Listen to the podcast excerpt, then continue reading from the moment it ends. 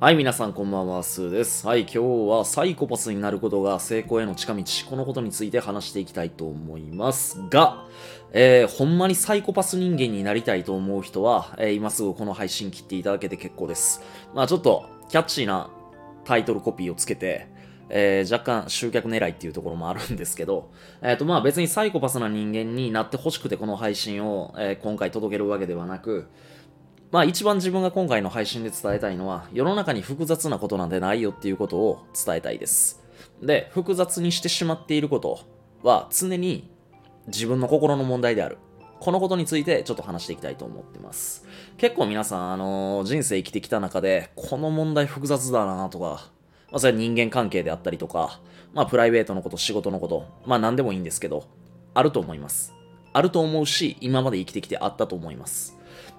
複雑であり、えーちょっとこの問題は今まで自分が経験したことないから難しいなと。解決するためにはどうしたらいいのか全くわからない。だから難しいみたいな。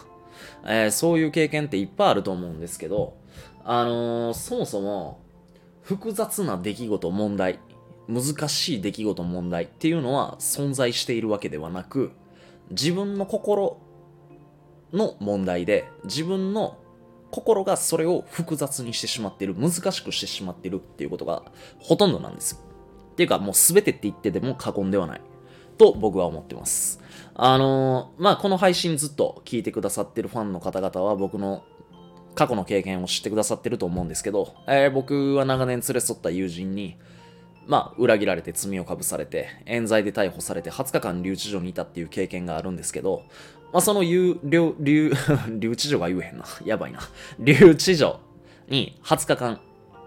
いたんですけど、その留置所っていうのがまあ4畳半の檻の中なわけですよ。その20日間は外に出ることもできなければ外部との連絡も取ることができない。もちろんその4畳半の檻の中にスマートフォンや自分の私物っていうものを入れることもできない。えー唯一支給される飲み物と、え3食出されるご飯。そして、えー週1回行われる購買の時間の時に、えーノートを買えるかどうか。まあその程度なんです。で、えー僕は、じゃあその4畳半の檻の中で20日間、外部とも連絡が取れないっていうその状況の中で何をしたかっていうと、えー留置所担当の刑事さんからペンを借りて自分の買ったノートに毎日日誌をつけてました。そして毎,、えー毎朝回ってくる新聞紙の記事を見て勉強になることをメモしたり、えー絶対に留置所から出てから、あのーコピーライティングだったり、ウェブマーケティングのえーそっちの専門領域に行きたいなっていうふうに思っていたので、その勉強を新聞の、えー広告を見て、えーその切れ端の例えば僕がまあ具体的にどんなことを勉強したかっていうと陽明酒ってあるじゃないですかお酒の。陽明酒の広告は誰向けに、えどの年齢層にどういった人をターゲットとしてえーこの広告を出しているのかっていうことを徹底的に研究して、えーノートに書いてました。えーっと、僕のインスタグラムを見てもらったら、えーその勉強した記事の内容っていうのは載ってるんで、また、えー見ていただけたら嬉しく思います。まあ、えっと、まあ、これは自分の経験談なんですけど、まあ、その経験から何が、今日の話の内容として何が言いたいかっていうと、ちょっと客観的に今僕が言ったこの経験を考えてみると、えー、長年連れ添った友人に罪をかぶされて、そして裏切られ、冤罪で逮捕される。20日間留置所に入る。もうこれだけ聞いたら、まあまあ大きい出来事なわけじゃないですか。うん。で、複雑な出来事。この状況をクリアする。すごく難しいことって普通は思うと思うんですよ。僕もこんな経験する前だったら、絶対そう思ってたと思います。例えば自分の知り合いが自分と同じ目にあった時に、うわ、こんな複雑な問題、どう捉えたらいいんやろうって、思うと思うんです。けど、僕自身は、じゃあ今日の話の本筋に沿って話していくと、その時の現状を素直に受け入れたんですよね。あ、これも自分ごとやと。あの、自分が悪いことしたっていうわけじゃないんだけど、この状況、この4畳半の檻の中で、えー20日間過ごすことがもう決まってしまった。で、なおかつ外部とも連絡が取れない。じゃあこの状況で素直に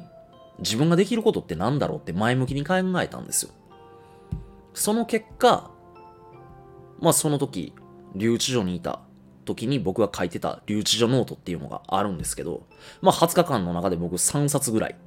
えー、書くことができました。毎日日誌を書いて、えー、留置所から出たらこういうことをして、えー、人生、また新たなスタートを切って生きていこうって、そこに書いたことっていうのが全部今実現してます。あのー、そんな、そんじゃそこらにあの夢ノートだったり夢リストとかそんなレベルのものではなくて、本当に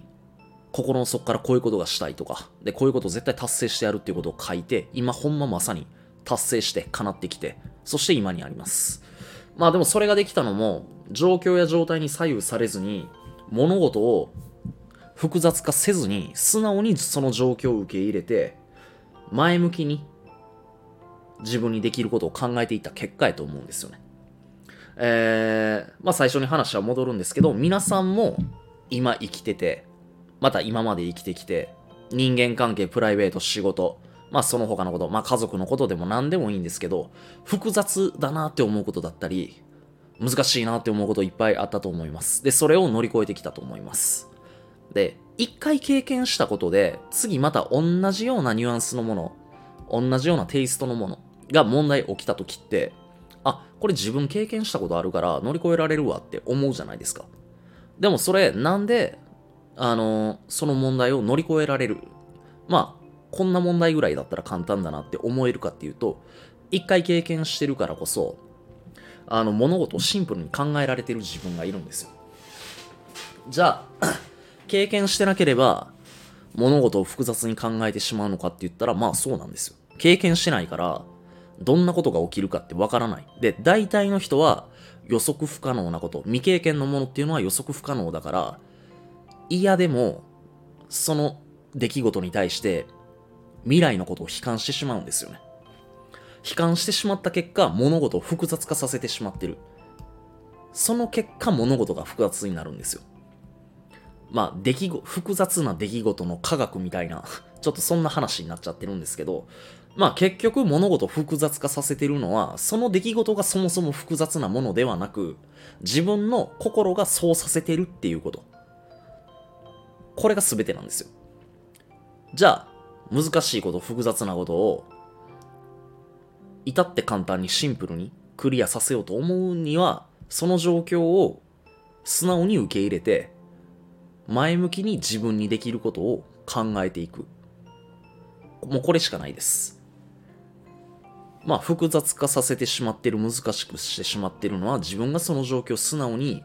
受け入れられてない、もしくは受け入れたくないっていうのがまあ、まあこれが人間の至って普通な状態だとは思うんですけど、まあでも、そんな状況でも素直に物事を受け入れられる。そういう自分であることが、まあやっぱり物事を解決していくための、まあ一番いい自分であると僕は思います。まあだから、まあそういう意味では今日のサイコパスになることが成功への近道っていうのは結構全くそのタイトルに沿った話をしていないってわけではないんじゃないでしょうか。っていうことでまあ今日の配信はこの辺で終わりたいと思います。えっ、ー、と、これから多分寝る人がほとんどだと思うんですけど、明日以降なんか難しいことに直面しちゃったなとか、この問題複雑やなって思うこと、